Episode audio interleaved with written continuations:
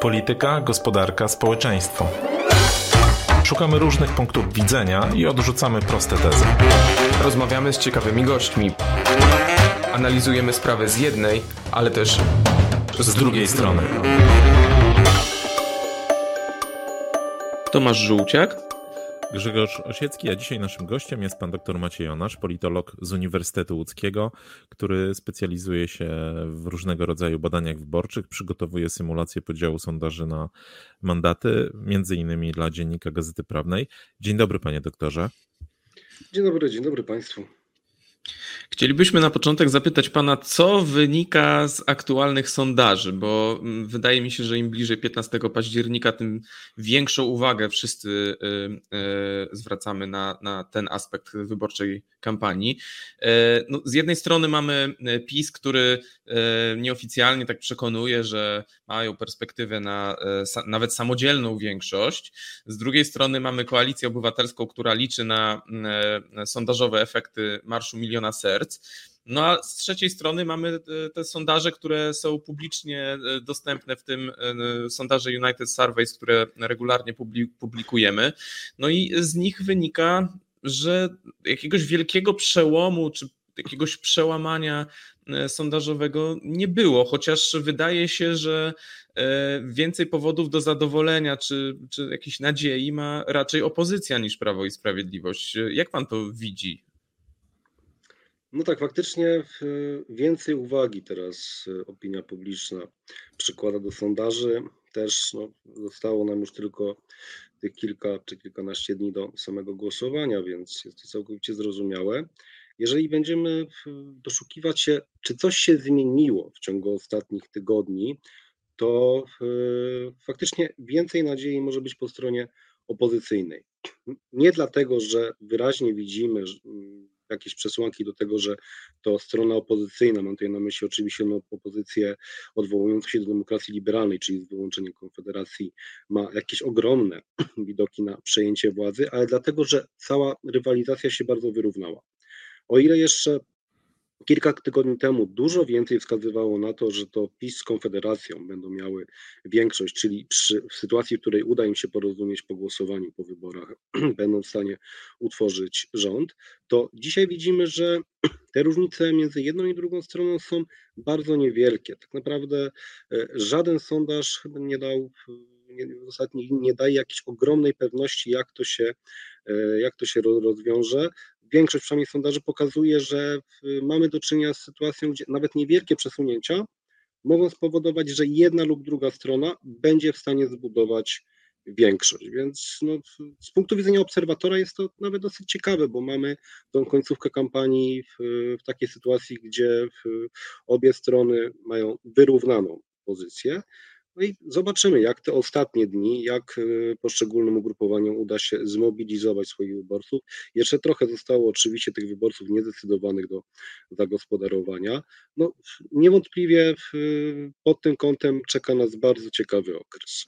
A my możemy powiedzieć, y, jeżeli chodzi o tych wyborców niezdecydowanych, komu oni przypadną w większości, bo tutaj no, trochę jest taki e, mityczny twór wyborcy niezdecydowani i każdy myśli, że to on będzie na tym wygranym, ale które partie mogą być wygrane na niezdecydowanych? A jeszcze e, chciałem podpytać o inny mechanizm. No, są tacy wyborcy, wiemy, że w przypadku PiSu jest część takich wyborców, która po prostu pójdzie zagłosować albo nie pójdzie zagłosować i trudno powiedzieć, czy oni są niezdecydowani.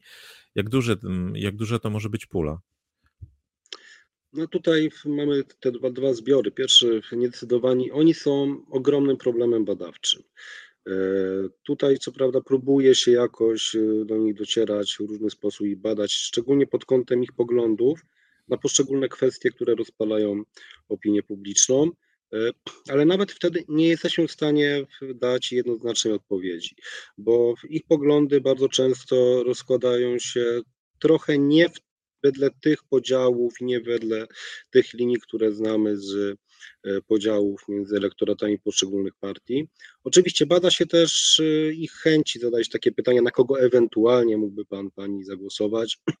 Tutaj niby mamy pewną przewagę dla ugrupowań opozycyjnych, ale to nie znaczy jeszcze, że tak to się musi rozłożyć. Raczej należy to rozpatrywać w tym kontekście, że opozycja ma jeszcze możliwość, czy też potencjalnie większą możliwość wyciągnięcia trochę jakąś czy większej części wyborców niezdecydowanych przyciągnięcia na swoją stronę.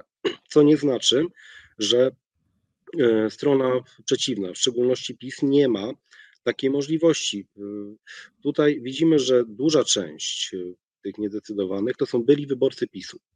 Wyborcy, którzy w jakiś sposób z różnych względów się zniechęcili do ugrupowania rządzącego, ale dalej nie jest powiedziane, że nie wrócą oni, no, nie dotrze do nich komunikat ze strony Jarosława Kaczyńskiego czy Mateusza Morawieckiego. Słuchajcie, jesteśmy pisem, na który już głosowaliście, e, no, pewne rzeczy się poprawiły, niektóre może nie, niektóre może się pogorszyły, ale w ogólnym bilansie pomyślcie sobie, czy jest lepiej. No, taki wyborca dalej może na tą stronę wrócić, więc e, tutaj ja byłbym bardzo ostrożny przed tym, żeby jednoznacznie wskazywać, gdzie będą te ruchy, ale na pewno to ten sektor, ta część wyborców powinna być no, najważniejsza, ewentualnie jednym z topów, jeżeli chodzi o zainteresowanie partii politycznych.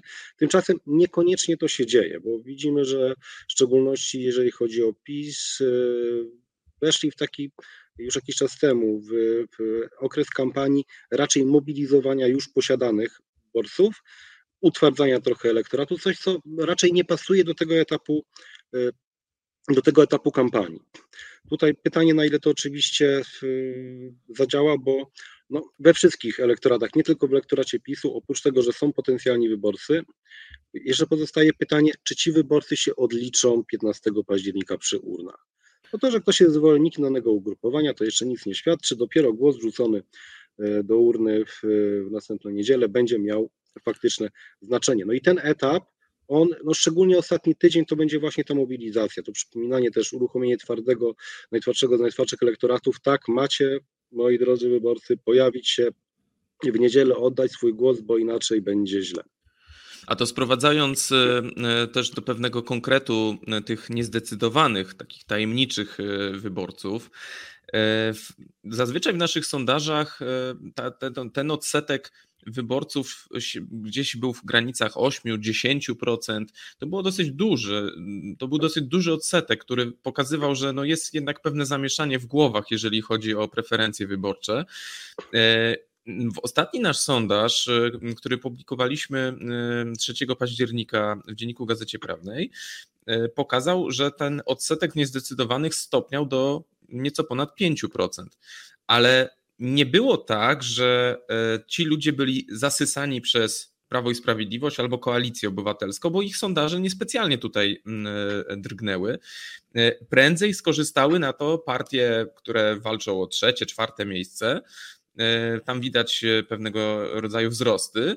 No i pytanie, czy ta diagnoza, z którą PiS zszedł na te wybory, że w tej poczekalni niezdecydowanych to głównie jego wyborcy są, tylko wystarczy ich zmobilizować, na nowo przekonać do siebie, czy nie ma w niej po prostu błędnych założeń? Takie podejście ze strony PiSu mogło być nacechowane zbytnim optymizmem, bo nawet fakt, że ci ludzie kiedyś zagłosowali na PiS, nie czyni z nich jeszcze bezpośrednio rezerwuaru elektoratu dla, dla tej formacji. E, no, tutaj być może zabrakło odpowiedzi na bardzo ważne pytanie, dlaczego ci wyborcy się od swojej poprzedniej partii odwrócili. Zresztą jest to dosyć znany problem, bo partie ogólnie nie lubią zastanawiać się nad tym, czy też liderzy partyjni, dlaczego tracą wyborców. I to widzieliśmy i po stronie Platformy w roku 2015 i później, gdy zabrakło odpowiedzi na to pytanie przez bardzo, bardzo, bardzo długi czas, tak naprawdę po dziś dzień na to pytanie nie udzielono odpowiedzi. Teraz widzimy to po stronie PiSu. No, trochę można by sparafrazować klasyka, że te głosy wyborców im się po prostu należą. No, drodzy politycy, nie. Żadne głosy się nie należą. Te głosy trzeba wywalczyć w toku całej kampanii wyborczej w toku rządzenia, toku prowadzenia polityki. Samo przypisywanie sobie, że ci wyborcy na pewno przyjdą, bez wysłania do nich sygnału, bez mobilizowania i bez przekazania jakiejś oferty, która e, przywiąże ich z powrotem do danej formacji, no, to może być, to mogą być bardzo złudne nadzieje. A ja ch chciałem zapytać pana o taką rzecz. Wiem, że to trochę wróżenie z fusów, ale w końcu już e, to jest prawie finisz kampanii. Do tej pory byliśmy świadkami takiego zjawiska, że od 2015 roku w każdych wyborach frekwencja była wyższa niż poprzednia i jednocześnie ona była rekordowa w skali jakby wyborów w Polsce. Jak Pana zdanie będzie teraz? Czy, czy to jest taki czas, kiedy ten trend będzie podtrzymany, czy przeciwnie? Czy może być jakieś załamanie i na przykład to, że właśnie część wyborców PiSu nie pójdzie w tej chwili, y, poprzednich wyborców PiSu do wyborów, spowoduje, że frekwencja będzie niższa niż 4 lata temu? No to oczywiście bardzo trudno prognozować, tym bardziej, że jeśli spojrzymy na sondaże, to te frekwencje są przewidywane zawsze rekordowe tu nawet no, nie jest dla nas ogromnym zaskoczeniem, gdy w, w niektórych sondażach widzimy frekwencję podchodzącą pod 80%, podczas gdy wiemy, że w rzeczywistości coś takiego nie będzie miało miejsca. Czy frekwencja będzie znowu rekordowa? W mojej ocenie raczej nie, choćby z uwagi na specyfikę tej kampanii, raczej polegającej na, no, duża część przekazu służy zniechęceniu potencjalnego elektoratu przeciwnika. To jest atak, kontraatak. Bardzo niewiele jest y, tak naprawdę tej oferty pozytywnej. Ona jest bardzo, bardzo w tle. Tutaj y, przekaz negatywny jednak dominuje. No to może oczywiście pewien segment elektoratu mobilizować, ale ma też swoje ograniczenie. Jeżeli oczekiwalibyśmy bardzo wysokich frekwencji, no to jeden i drugi nurt kampanijny powinny być bardziej, powinny być bardziej zrównoważone. W szczególności ten pozytywny nurt powinien być uruchomiony. Tego do tej pory nie widzieliśmy.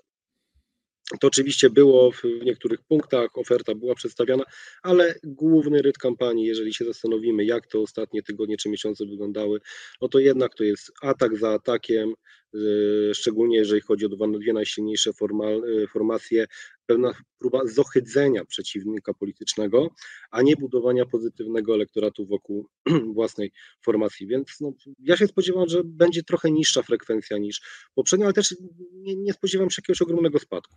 Ale to, y, jak pan mówi właśnie o, tym, o tej agresji, która w tej chwili jest w kampanii i która faktycznie jest pewnie jedną z takich cech no, jakich nie widzieliśmy do tej pory, że ta agresja, ta agresja jest takiego najwyższego poziomu. Znaczy tutaj są takie kompletnie bezpardonowe ataki z, z poziomu liderów ugrupowań. Wcześniej mm, służyli do tego różni zagończycy, e, czy czasami było pojęcie bulterierów politycznych, ale y, ja chciałem pana zapytać, to jak na to reaguje elektorat? No bo rozumiem, że takie korowe, y, korowi wyborcy, no zwłaszcza PiSu czy Platformy Obywatelskiej, czyli partii, które są w największym sporze, no pewnie jakby no, są y, poniekąd przez ten spór nakręcani. Ale jak się zachowują wyborcy inni? No czy, czy to jest tak, że ta poziom tej agresji powoduje że zwiększa się, no, że obie partie liczą na to, że takie nakręcenie sporu nakręci poparcie dla nich, czy może to stworzy zupełnie inny mechanizm, że część wyborców uzna, że to jest tak duży szum i tak duży poziom agresji, jakby, że oni muszą stanąć obok i zacząć szukać zupełnie innej oferty? No tutaj, jeżeli spojrzymy na, na wyborców, którzy ogromnej mierze wybierają, podejmują swoje wybory przez pryzmat przesłanki negatywnej, czyli elektorat anty. Mamy elektorat antypisowski i on jest skupiony głównie w Platformie Obywatelskiej, to jest ogromna większość tego, to i mamy elektorat antyplatformerski, też antytusk, on tak jest y, przebudowywany od wielu, wielu miesięcy i to jest klucz y, elektoratu Prawa i Sprawiedliwości. Te wzajemne ataki, ciągłe zohydzanie przeciwnika politycznego to pozwala mobilizować tą część elektoratu. Pozwala też, no, powiedzielibyśmy, że trochę scementować ten najbardziej żelazny elektorat, y, zapewnić sobie jego poparcie i jego aktywność, już uczestnictwo w głosowaniu 15 października. Oczywiście pozostaje problem tych wyborców w miękkich elektoratach, tych wyborców bardziej umiarkowanych, którzy co prawda no, mogą darzyć pewną niechęcią przeciwnika, darzą swoją partię jakąś dozą sympatii, ale nie ma tutaj tego poziomu emocji, szczególnie emocji negatywnych.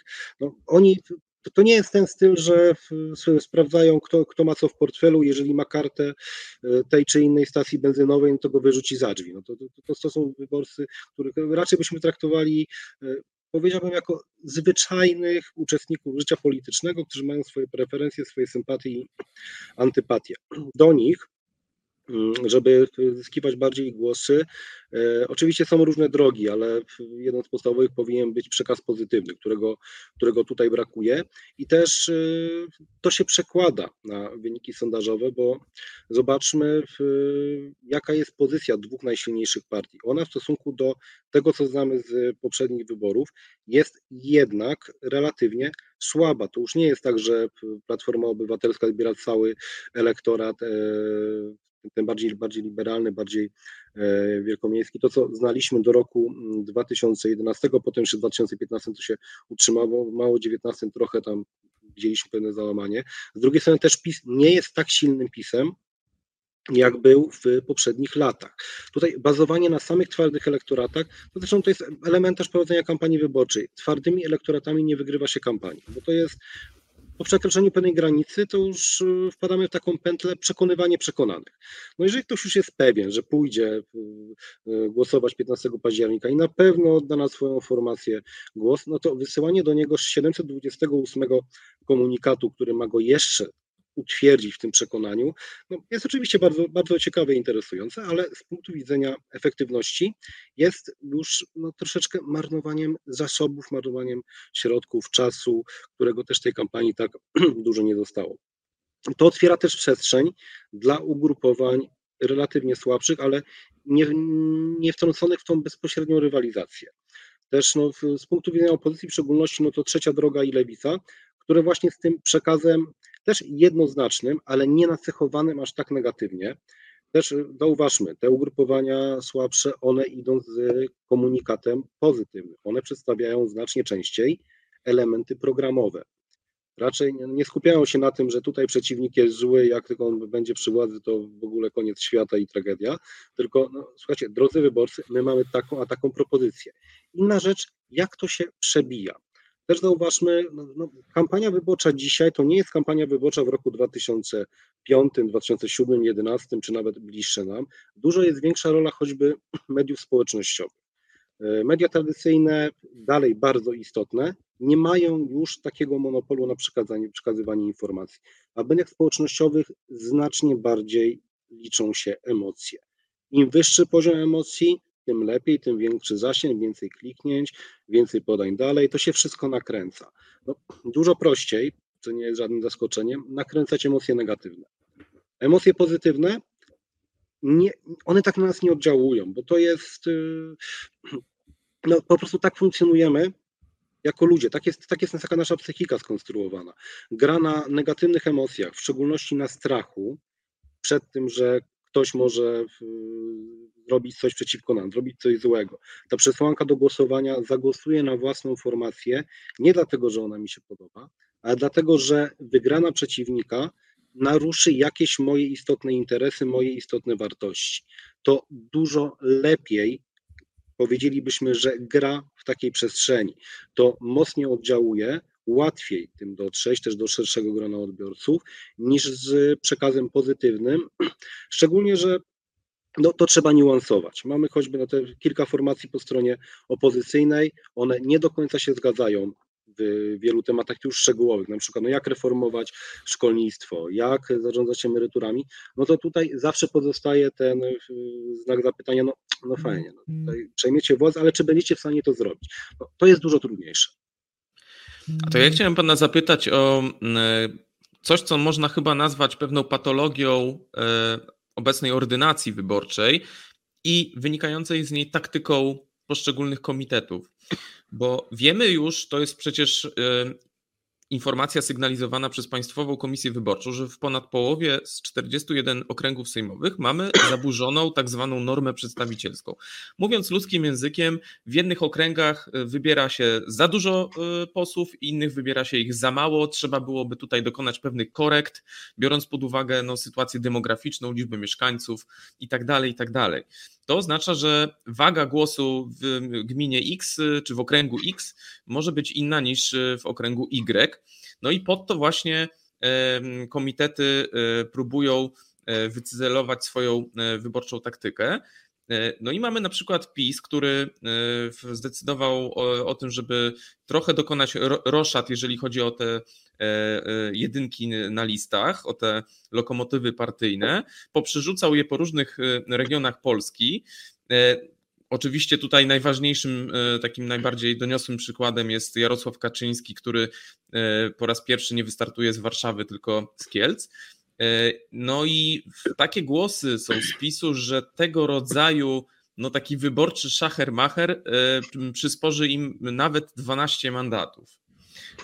Czy, czy to jest wiarygodny dla Pana szacunek? A już tak, już tak rozpatrując też inne komitety, nie tylko PiS, czy Pana zdaniem e, tego rodzaju zagrywki, taka inżynieria okręgowa, tak to nazwę, czy to, czy to jest skuteczne i czy to zmieni jakoś istotnie reguły gry, czy jednak tutaj wygrają zupełnie inne czynniki? Czy tutaj może przypomnijmy, jaka jest, jaka jest zasadnicza przyczyna tego problemu, bo to nawet nie jest kwestia nie, nieaktualizowania liczby mandatów w okręgach, czyli to, co apeluje PKW. No okej, okay, to wtedy te 20 parę mandatów by się przesunęło między okręgami, ale dalej by się to odbywało na podstawie całkowicie oderwanej od rzeczywistości normy. Bo w naszym systemie wyborczym nie tylko do Sejmu, ale na, na tym się skupiamy. E, podstawą podziału mandatów między okręgi jest liczba mieszkańców. Liczba mieszkańców, która w trzeciej dekadzie XXI wieku jest parametrem no, daleko wadliwym. Po pierwsze, nie jesteśmy jej w stanie prawidłowo ustalić. Choćby dlatego, że nie jesteśmy w stanie stwierdzić, kto do końca jest mieszkańcem. Bo tu jeszcze wchodzi kwestia, np. ktoś jest zameldowany w jednym miejscu, mieszka w drugim, niekoniecznie się przemelduje, niekoniecznie przepisze się między e, rejestrami. No, to jest po prostu parametr, tu można o nim długo opowiadać, który powinien zostać zmieniony. Do tego dochodzą nam jeszcze takie elementy jak 300 tysięcy poprzednich głosowaniu do Sejmu wyborców za granicą. Oni nie są w ogóle brani pod uwagę przy podziale mandatów między okręgi, a nawet część z nich jest brana tylko w tych okręgach, w których na przykład jest zameldowana, ale oni głosują poza granicami. Te głosy idą do okręgu numer 19, obejmującego swoim zasięgiem miasto stołeczne Warszawę. Czyli tych głosów jest tam dużo, dużo więcej, ale nie są ci ludzie brani jako mieszkańcy pod uwagę przy podziale mandatów między okręgi. Do tego mamy jeszcze ostatnim 2019 roku ponad 200 tysięcy osób głosujących na podstawie zaświadczenia do głosowania. No, mamy ogromne tutaj problemy. No, sama liczba mieszkańców, o której zacząłem, no to jeżeli porównamy dane GUS-u i dane z, e, z rejestru wyborców, no to, to są różnice kilkunastu, jak nie lepiej procent, jeżeli chodzi o gminę, to dla takiego Krakowa to może być 70 tysięcy osób różnicy. Więc tak naprawdę już podstawa tego systemu jest całkowicie skrzywiona. Tutaj, no, żeby dać też naszym słuchaczom obraz, jak to mogłoby wyglądać, jeżeli chcielibyśmy zachować tak zwaną równość materialną, czyli akurat w tym konkretnym ujęciu w każdym okręgu powinna przypadać identyczna liczba głosujących, nie mieszkańców, ale głosujących e, na każdy mandat, który w tym okręgu jest rozdysponowany, no to jakie byłyby efekty? Dzisiaj mamy w okręgu warszawskim mandatów 20. Gdyby zrobić to, co apeluje PKW, byłoby ich 21. Gdyby dostosować liczbę mandatów tak, żeby zachować równość materialną, byłyby ich 34. To mówimy o takiej, o, o takiej przepaści. No niesamowita tutaj, różnica. Tak, tutaj no, nawet to, co, to, o czym mówi PKW, oczywiście bardzo dobrze, że mówi, bo to też jest jej obowiązek ustawowy. Oni nie są tego, żeby zmieniać prawa, ale żeby tutaj no, sygnalizować, że zgodnie z aktualnie obowiązującymi przepisami powinno się coś wykonać. Ale to jest troszeczkę no, sytuacja, gdzie no, mamy do czynienia z wybuchem granatu, wielka rana otwarta i ktoś przychodzi z plasterkiem centymetr na trzy i próbuje to zaklejać. No, niewiele to niestety zmieni. Czyli rozumiem, że. Tylko się wtrącę. Rozumiem, że jak Roman Giertych yy, apeluje, żeby brać zaświadczenia i głosować na niego w Świętokrzyskim, to yy, nakłada taki plasterek na tą ranę, tak? Znaczy, Roman Giertych głównie gra na to, żeby swoich potencjalnych wyborców z Warszawy, których tam potencjalnie ma więcej, bo to e, raczej on uderza do tego elektoratu już skrajnie antypisowskiego. No zresztą no, biorąc pod uwagę specyfikę tego kandydata, czyli jego historię, no, przecież pamiętajmy, to jest wicepremier i minister rządzie samego Jarosława Kaczyńskiego, który potem stał się jednym z największych e, antykaczystów i antypisowców w kraju, no to on, on gra na siebie. On chce, żeby jego wyborcy potencjalni, których jest więcej w Warszawie, no bo w okręgu obejmującym województwo świętokrzyskie raczej nie ma co się spodziewać w ogromnych liczbach, e, no żeby oni przyjechali i zagłosowali na niego. Więc to jest trochę, to jest trochę inny segment. To, to może mieć znaczenie szczególnie, jeżeli chodzi o już mm, objęcie mandatów w ramach tej puli, którą otrzyma w tym okręgu Koalicja Obywatelska. E, natomiast jeśli chodzi o samą strategię przyjmowaną przez poszczególne partie, najlepiej ten system zrozumiał PiS. I tutaj oni dostosowali faktycznie swoje, e, swoje listy do tych realiów. Tak zwana ucieczka Kaczyńskiego z Warszawy, no to, to nie jest ucieczka, tylko to jest ruch, który może dać więcej po prostu mandatów Prawu i Sprawiedliwości. W Warszawie raczej na tym nie stracą. W okręgu kieleckim, gdzie siła głosu jest, z tego co pamiętam, niemalże dwa razy wyższa, przynajmniej była do tej pory, niż w okręgu warszawskim, e, no to te głosy po prostu będą miały większą wagę. Może być z tego zysk mandatowy. Czy w ogólnym ujęciu będzie to 12 mandatów? No, myślę, że to może być przesada. Znaczy, no, to może być 12 mandatów w stosunku do tego, z takiej sytuacji, o której mówiłem, gdzie faktycznie byśmy dostosowali e, liczbę głosów w każdym okręgu do tego, ilu jest głosujących, ale jeżeli e, mówimy o tym systemie, który funkcjonuje dzisiaj, o takim podziale mandatów między okręgi, 12 to jest być może, być może taki top topów, który które są w stanie e, uzyskać. No ale też pamiętajmy, jaka jest, jakie jest otoczenie, bo no, trudno rozpatrywać tylko jedną formację. PiS ma jeden z najlepszych rozkładów poparcia, jeżeli chodzi o te właśnie nierówności. To jest drugi najlepszy w kraju, e, najlepszy ma potencjalnie PSL, ale też z uwagi na niskie poparcie nie jest tego w stanie tak do końca e, jakby wykorzystać. Z drugiej strony kto ma najgorszy rozkład tych głosów, czyli ma, ma najwięcej wyborców tam, gdzie siła głosu jest najniższa. No bo też wiemy, że od lat są to okręgi właśnie Warszawa i inne aglomeracyjne, Poznań, Wrocław, Kraków, w mniejszej mierze Łódź. E, no to widzimy, to jest po pierwsze Platforma Obywatelska, aktualnie Koalicja Obywatelska. Też Lewica ma relatywnie e, negatywny mm, rozkład, tych, e, rozkład swoich wyborców, czyli mamy tutaj do czynienia z pewnymi trwałymi problemami w naszym systemie. Tak, na tym zyskuje Prawo i Sprawiedliwość. E, no tutaj czasami jak patrzymy na to, co między innymi ja robię, ale też wielu innych specjalistów, Mamy wynik sondażu, no i jak to by się przełożyło na mandaty? No i tutaj się okazuje, że na przykład y, PiS miałby 33%, Platforma Obywatelska, czy Koalicja Obywatelska 34% w skali kraju. Ale większość z nas twierdzi, ci, którzy zajmują się też tym podziałem w okręgach, że w takiej sytuacji PiS miałby więcej mandatów. No i się podnosi ogromny larum, no jak to ktoś tu przecież nie umie liczyć, przecież Platforma ma więcej procent, to musi mieć więcej mandatów. No właśnie nie musi. Bo skoro mamy głosy wliczane w całym kraju dla takiego sondażu, ale mandaty są dzielone w 41 okręgach wyborczych na bazie poparcia w danym okręgu i mamy do czynienia właśnie z tymi nierównościami i paroma innymi elementami, no mniej istotnymi, ale no, skupmy się na tych nierównościach w sile głosu, to to będzie miało niewątpliwie ogromne znaczenie dla już ostatecznego podziału mandatu. I też no, tutaj zderzmy się z kolejnym, jakby z kolejnym mitem, że ten, kto wygrywa głosowanie w kraju, ma najlepszy potem bilans mandatów do głosu, że najwięcej, jego głosy wszystkie najwięcej są warte. No też, proszę Państwa, tak nie musi być. Tak, oczywiście przy dużej przewadze jest, istnieje prawdopodobieństwo, że się zdarzy, coraz wyższa i większa ta przewaga, a nawet jak spojrzymy na rok 2007, wygrała Platforma Obywatelska, ale najlepszy bilans głosu do mandatów miało drugie Prawo i Sprawiedliwość, mimo bardzo wyraźnej różnicy między tymi formacjami, więc no tutaj znaczenie samego systemu, systemu, który akurat pod tym względem ja określam, że jest bardzo wyraźnie przekrzywiony, jest, jest bardzo duże.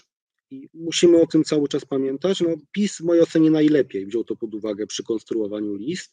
E, szczególnie Platforma za mocno skupiła się w mojej ocenie znowu na okręgach wielkomiejskich, gdzie jest bardzo silna, gdzie jest najsilniejsza, ale gdzie też no, po pierwsze tych rezerw już zostało prawdopodobnie dla nich niewiele. Tam też jest bardzo wysoka frekwencja, też kwestie powiązane, więc no, ile tam jeszcze, ilu tych wyborców jeszcze można tam dodatkowo uzyskać.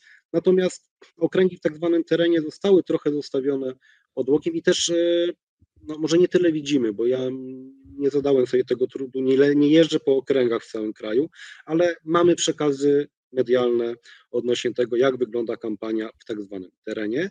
I tutaj aż takiej aktywności Platformy, w szczególności obywatelskiej, ale też y, y, pozostałych ugrupowań tej wielkomiejskiej opozycji, no aż takiej aktywności, jakiej możemy się spodziewać, nie widzimy. A trzeba pamiętać, no, zasadniczo głos zdobyty w, y, w ty, na tych obszarach ma większą wagę niż głos zdobyty w wielkich miastach.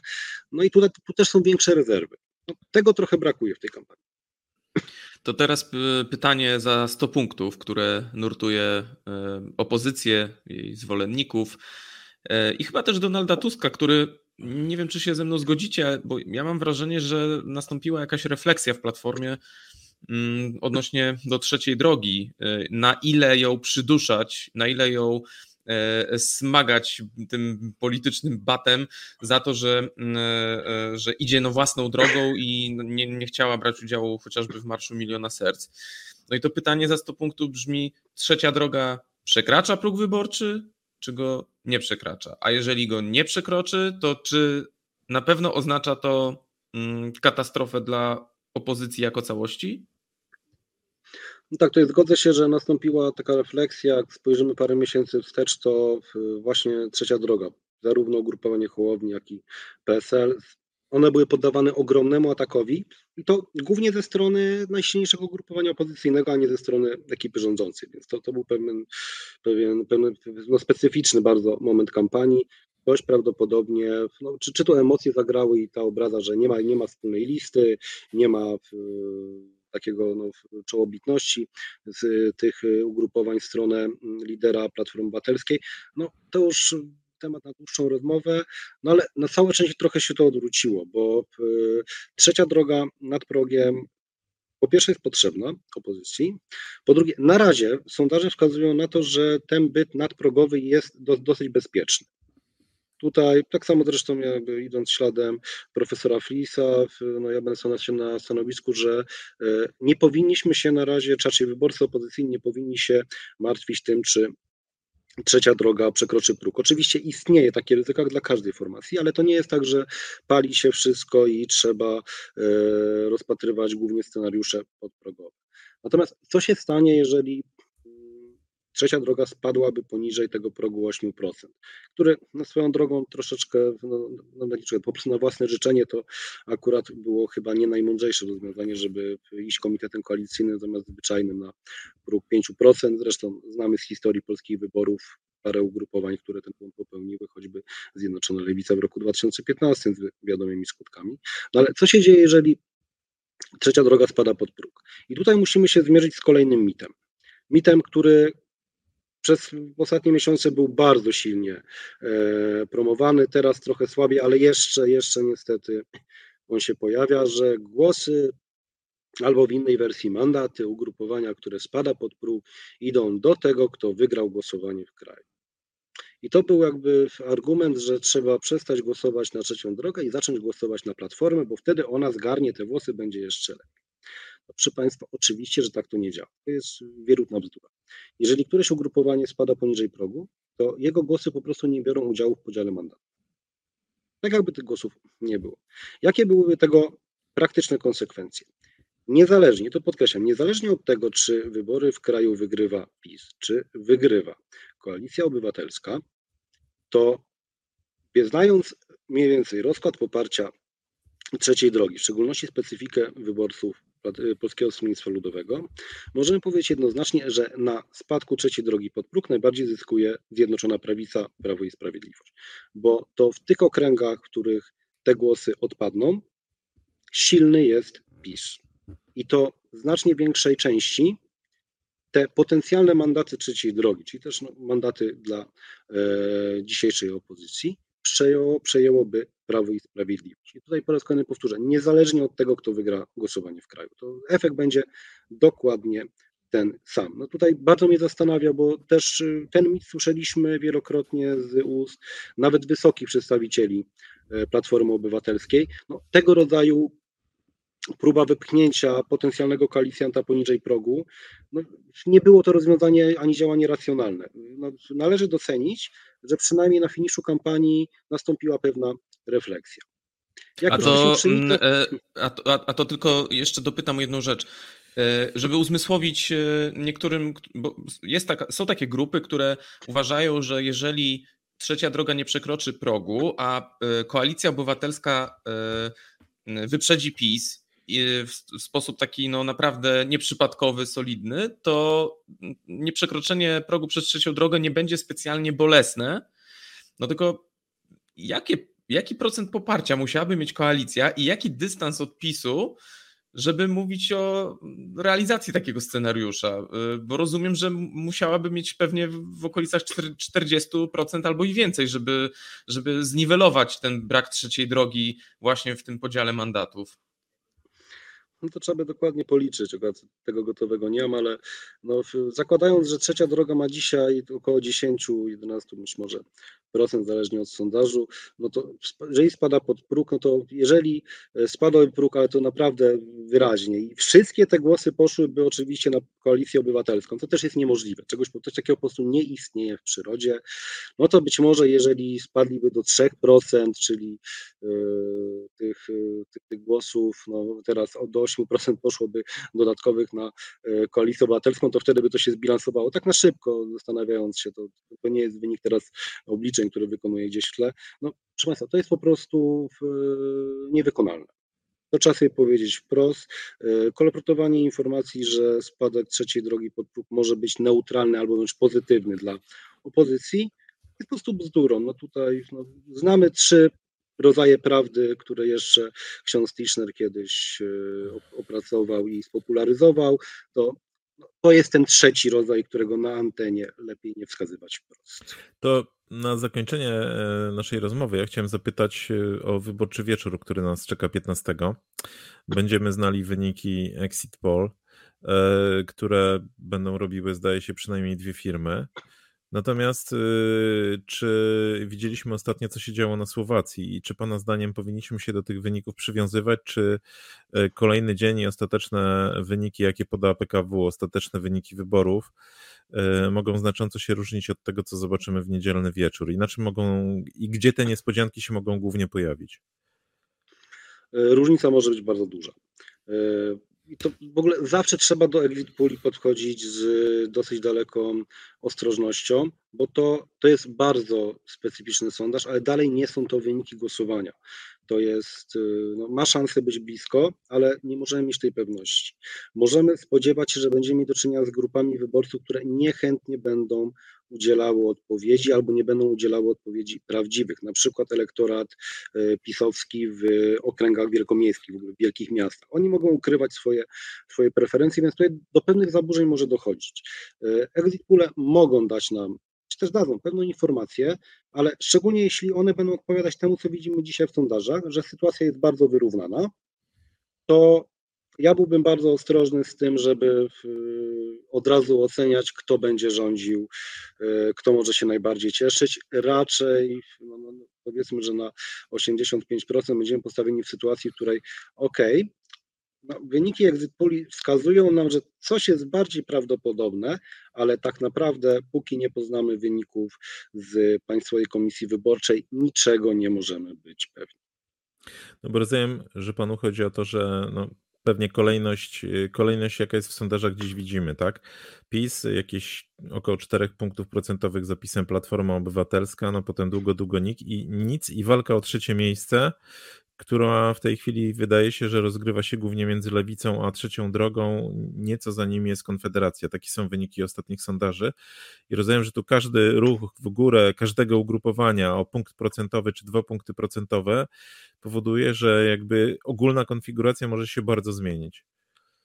Tak, tak. Mamy na tyle wyrównaną sytuację, że niewielkie zmiany mogą, niewielkie zmiany na poziomie poparcia mogą powodować istotny ruch mandatowy. No, jeżeli będziemy widzieć, że, no też oczywiście będziemy mieli y, exit pule głównie w całym kraju, tak, to przynajmniej jeden będzie tylko ogólnokrajowy, no to pytanie, jak to się będzie przekładać na okręgi. Tutaj będziemy musieli też y, zachować pewną pewną ostrożność, tu nigdy nie mamy stuprocentowej pewności.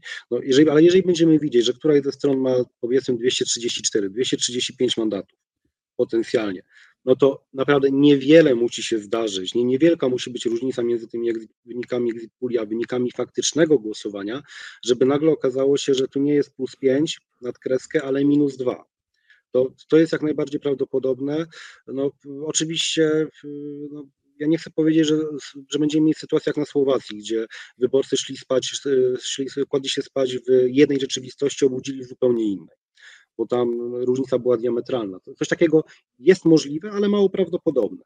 Ale no jeżeli będziemy mieli te wyniki bardzo na styk, no to będziemy musieli bardzo uzbroić się w cierpliwość i czekać na to, co wyjdzie z protokołów, czyli z faktycznego głosowania. No cóż, jeszcze sporo tych znaków zapytania czeka nas e, do 15 października. Pewne jest chyba jedno, e, wieczór wyborczy, a może nawet kolejnego dnia i jeszcze kolejnych, nudy nie będzie. E, I czekają nas jeszcze e, różne wiraże, e, także te dotyczące formowania przyszłej większości. A kto wie, czy ją uda się sformować, czy nie będziemy mieli na wiosnę kolejnych wyborów. Ale to jest przyszłość, która jest niepewna. Za to, co jest trochę bardziej pewne, co omówiliśmy, bardzo dziękujemy. Naszym gościem był dr Maciej Onasz, politolog z Uniwersytetu Łódzkiego. Dziękujemy ślicznie. Dziękuję serdecznie. Dziękuję Państwu. Thank you.